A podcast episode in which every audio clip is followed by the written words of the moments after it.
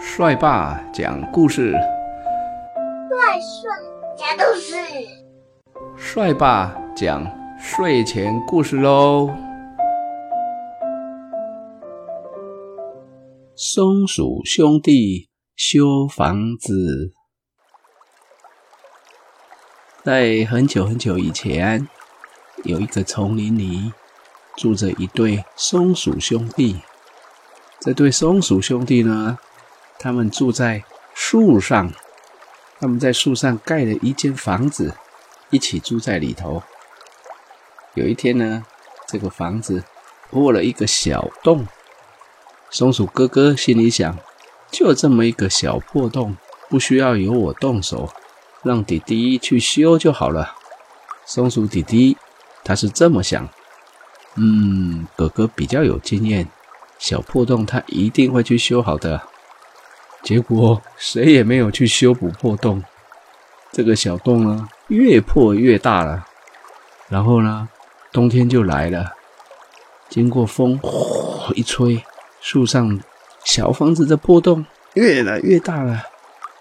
这个时候，松鼠哥哥心里又想：这么冷的天气里，弟弟总该动手修破洞了吧？松鼠弟弟心里却想：天气实在太冷了，哥哥可能会耐不住寒冷，一定会去修理房子的吧。风呢越来越强，这个洞呢越来越大。没有过多久，两只松鼠就冻僵在树上的破房子里了。松鼠兄弟修房子。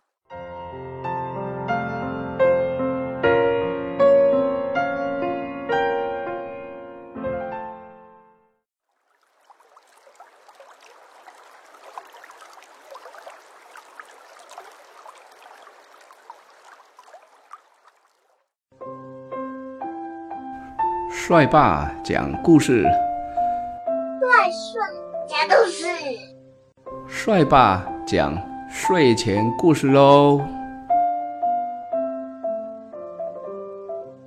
老山羊做鞋子，在很久很久以前，有一只呢老山羊，老山羊每天做的工作。就是在做鞋子，老山羊做的呢，可不是一般的布鞋哟，而是比较难做的皮鞋。老山羊的家里呢，好穷好穷。有一天，老山羊手边的材料剩的不多，只够做一双皮鞋了哦。于是呢，老山羊努力的做好。最后一双皮鞋完成以后呢，老山羊心里满足的准备努力睡觉了。上床之前呢，老山羊跪在床边，跟天上的神祷告。老山羊说：“上帝啊，请你帮帮我啊！我很努力的做鞋，可是呢，店里的生意不好，请你赐给我力量吧。”祷告完之后，老山羊呢就上床睡觉了。咕咕咕！新的一天又开始喽。老山羊呢走到工作室里面，准备开工做皮鞋喽。但是，哎，看哦，老山羊的工作桌上已经放好了一双做好的皮鞋。这个皮鞋居然已经完成了哟，真是太奇妙了！到底是怎么回事呀？老山羊呢，很仔细的看了一下这双皮鞋，一针一线，嗯，都缝得很专业，缝得很好哦，跟他自己做的皮鞋一样漂亮。就在这个时候呢，一个客人。走了进来，看到老山羊的皮鞋，客人说：“老山羊，你手上的那双鞋子真是漂亮呀，请卖给我吧。”这位客人啊，很慷慨，他太喜欢这双皮鞋了，所以呢，他付了一张好大的钞票。这些钱啊，可以让老山羊买很多很多的材料，足够再做两双皮鞋哦。老山羊带了很多材料回来，准备明天继续工作。咕咕咕，天又亮了。今天呢，老山羊揉一揉眼睛，准备开工做皮鞋喽。可是你看，老山羊的工作桌上跟昨天一样，又出现做好的皮鞋喽。而且呢，这次出现的是两双皮鞋，两双哦，两双做的很棒很棒的皮鞋。一位客人刚好走了进来。看到这两双皮鞋实在做的太美了，就把两双皮鞋全部买下来。客人付了两张很大的钞票给老山羊哦。今天的钱啊，比昨天还要多呢，可以让老山羊再做四双皮鞋哦。就这样，过了一段时间，老山羊卖出去的皮鞋越来越多。每天早上呢，桌上都会放着已经做好的皮鞋。老山羊呢，原本的生活改善了，它现在变成了一只有钱的老山羊。圣诞节快要到了，有一天晚上，老山羊跟老山羊的妻子说：“老婆，老婆，我有一个主意，我们今天不要睡觉。”来看一看，到底是谁这么的好心，每天在帮我们做皮鞋。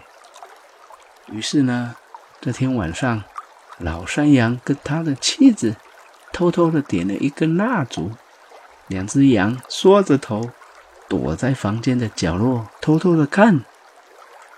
当当当，时钟呢，敲了十一下。已经到了晚上十一点了呢。这个时候呢，出现两只可爱的小精灵，身高呢大概跟拇指一样的高。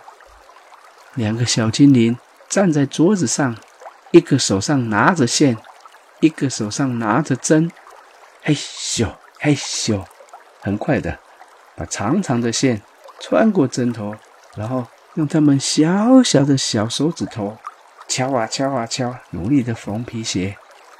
虽然他们长得小小的，不过动作可是很灵活哟。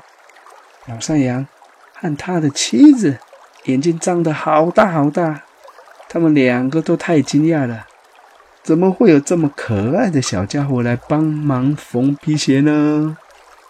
老山羊对妻子说：“老婆。”这两个小精灵每天不睡觉，辛辛苦苦帮我们做事情。因为他们这两个小精灵，我们的生活才过得这么顺利。我们应该好好感谢人家哦。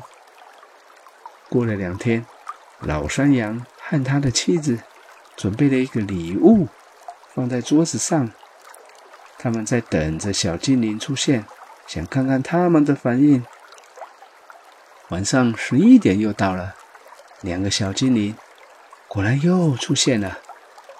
他们看到桌上有好多好漂亮的衣服，又惊喜又高兴，很快的把衣服穿在身上，唱歌跳舞，唱唱跳跳，很高兴的走出老山羊的家。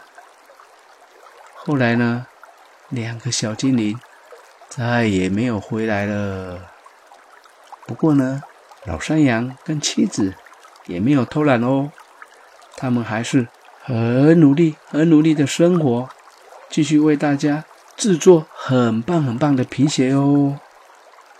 老山羊做鞋子。